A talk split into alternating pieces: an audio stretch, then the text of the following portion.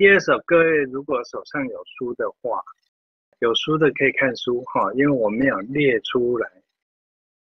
那它这里有一个副标，各位看到这个副标了。见老七准备端午祭祖贡品有感，好，很清楚了。这这一首诗已经很清楚了。那是某一年的端午节啦，因为我们我们端午节也有拜拜。那因为我们是佛教徒，我们只是准备了这个呃所谓的素素菜、白饭、素菜跟蛋茶。啊，这样。那我们今天也有拜拜，为什么？因为今天是呃中元节，我们提早了，因为我们明天要出门外出，大概五天一个礼拜，我要到到一个危险的城市去，不好意思了哈，因为我实在怕死了，可是没办法，桃园，我儿子住桃园，我要去桃园，我想到头皮都发麻，很怕冷。很怕呢，我这个实际上老飞啊，这个 年纪大，免疫力很弱哈。好，那不管了，啊，其实啊，人生百百岁了哈，也不过就这么一回事了。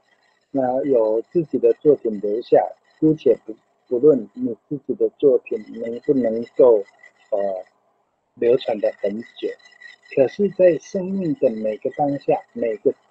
点滴每分每秒里头，你把你自己心里所想、心里所感化为文字记录下来，这个当下就是最美的，这是你生命最漂亮的一个元素！那这个就是我以，呃，我我我我在怀想说，当初这个哦投江而死的这个屈原。大家都把屈原的那个日子当做是诗人节嘛，哈，那就是说，我把自己化成屈原，我已经住在这个呃龙宫里面的海里面的，那意思就是说，我我已经上升海底了，啊，河底也好，溪底也好，反正我就是死在水里就对了。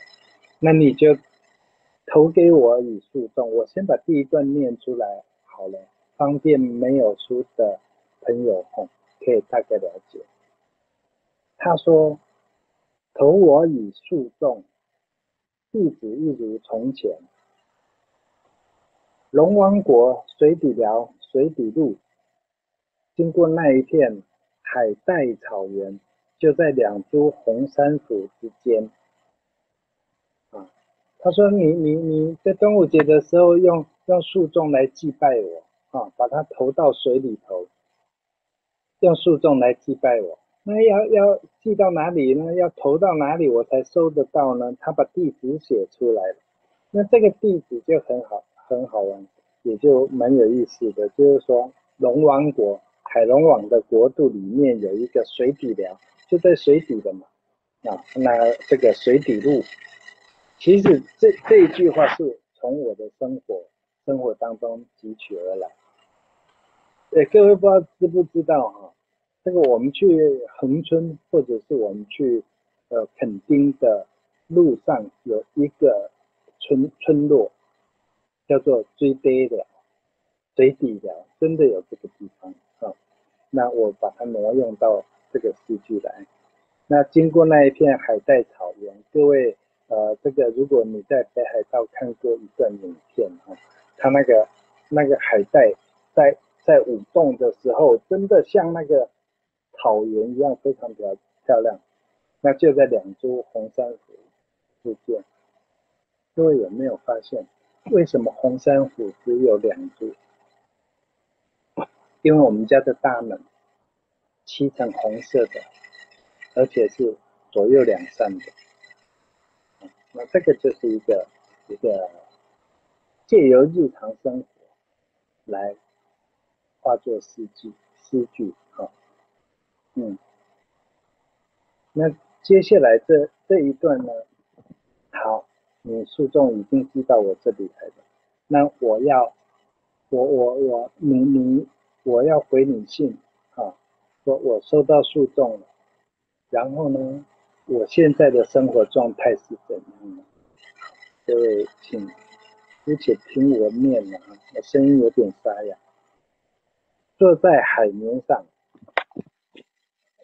我仍然开开班教授修辞，因为日历、年历和字海历用完之后。我和虾蟹、海星等甲壳和棘皮等生徒们无法探究永夜的永远，所以到所以的时候就讲下一段了。那他这个这个屈原他自己就讲，其实这个屈原是作者假借屈原的呃身份角度啊来来来发言的。他就说啊，我现在呢，我就坐在海绵上面啊，那还是在授课啦，跟谁授课？海底没有很多死人吧？其实有也不会聚在一起，只有鱼蟹啊这一些是什么甲壳类啊、棘皮类的会会群聚嘛哈。那他自己孤独的在水里面，那他会的就是写作嘛。就是一天到晚搞修辞，一天到晚在收收集灵感，要来作诗啊，要来写作。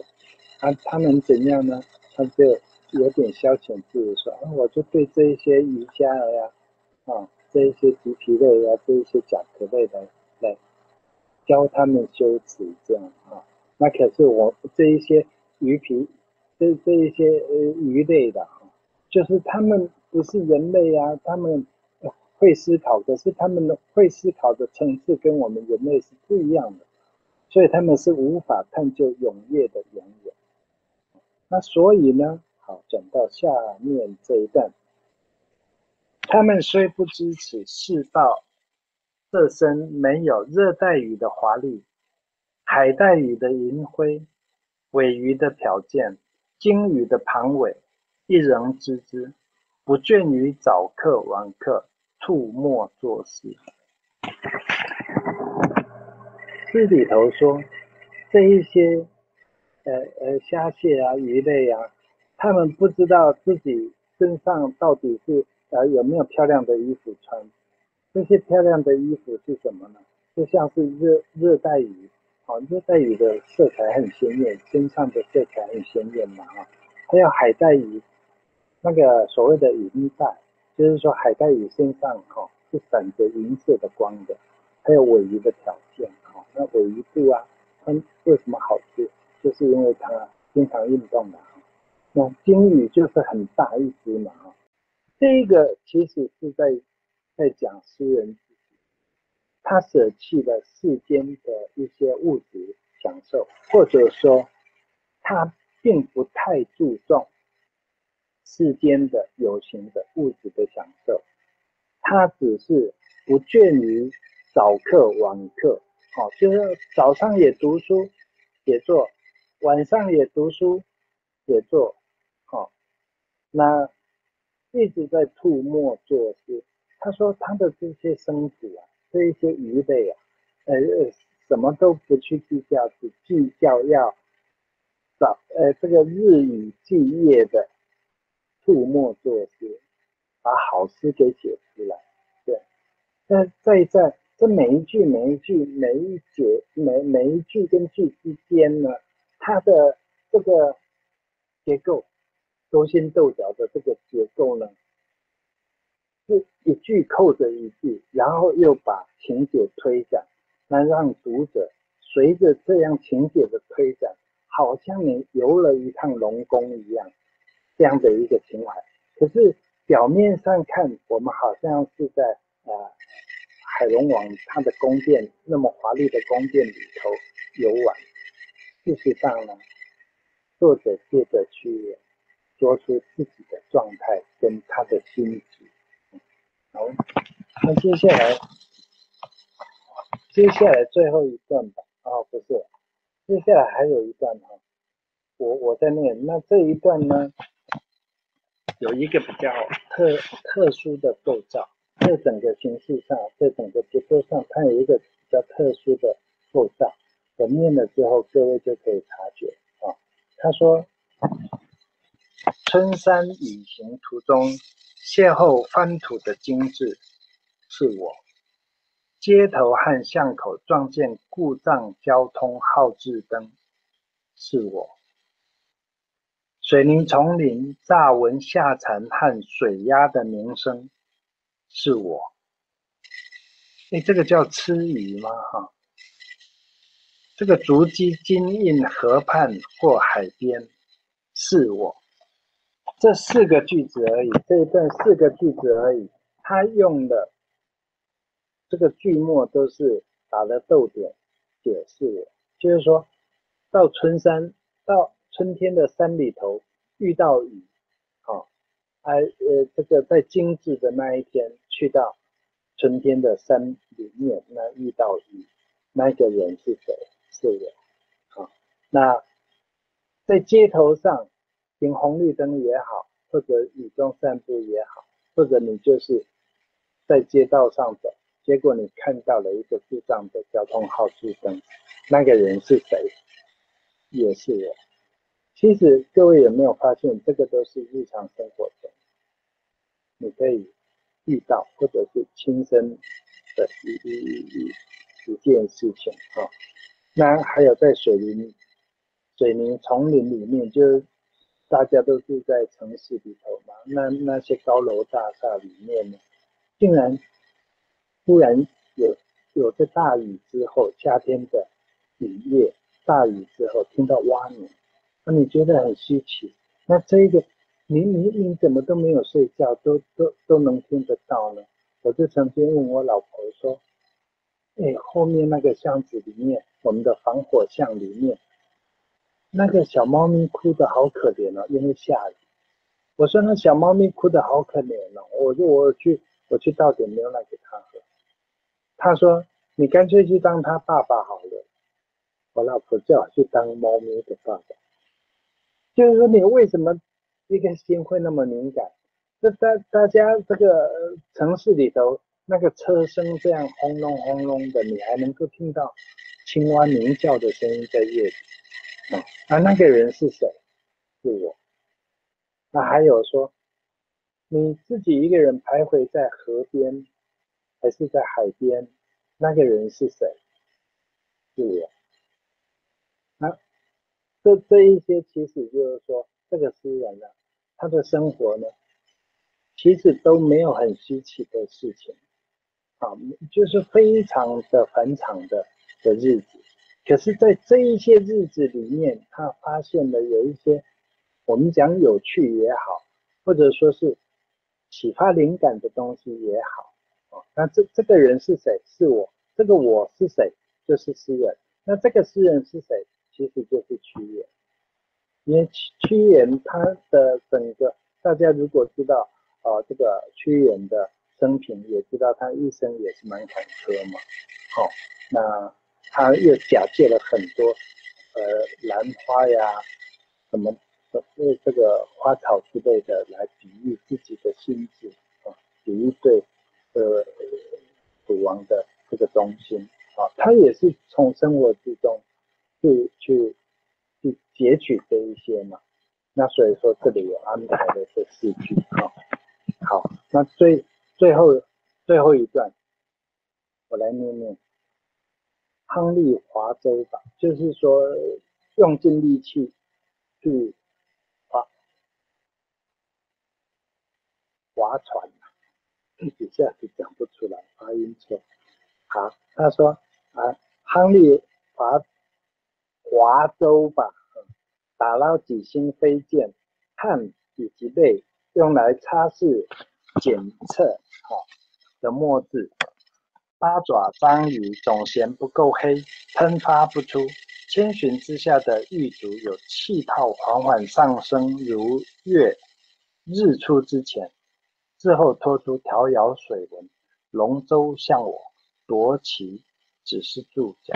好，那这个是作者最后要要要表达的他的一个心态。真的是一个心态哈。他说，这个水面上屈原不是住住在水底下吗？他说水面上那些，呃，每到呃端午节啊、情人节，就划龙舟的这一些健儿们，哈，你就用力的划吧，啊，那你划有的会赢，有的会输嘛，哦，没有办法夺旗嘛，哦，那你在划划的时候得到的是什么？搞不好就是那个水珠河水喷出来、喷溅出来的这个水珠嘛。那这一些水珠，水珠它作者他不说是水珠，他说这一些都是汗水跟眼泪啊。那这一些汗水跟眼泪要干嘛用呢？他说要来擦拭检测上的墨迹。古代的书检测嘛，哦，写检测的，那要擦去这一些，他他他不要，他写这些诗都没有用，所以他用这一些努力的汗水跟痛苦的眼泪，来把这一些墨字都擦掉，哈，那这个八爪章鱼总嫌不够黑，就是说它喷出的这个墨汁啊，颜色不够深，没有办法留下来。没有办法留下，那可是海底下有那个气泡缓缓的上升，像就是一颗颗明亮的这个水泡呢，就就像是月亮出生或者说是日出一样啊。那他说龙舟向我，这些划龙舟的人干什么？他当然是打着我屈原纪念我屈原的名义呀，所以他说这些龙舟向我。啊，就像我划过来，那夺旗只是注脚。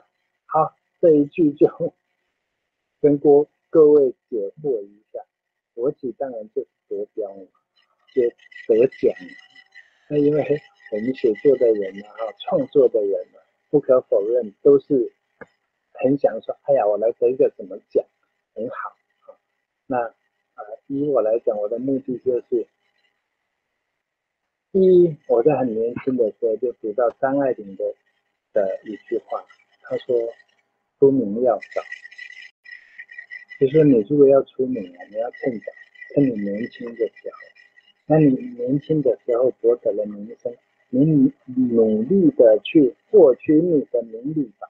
那你只要得到了你的名声的话，啊，往后就是顺水推舟，水到渠成。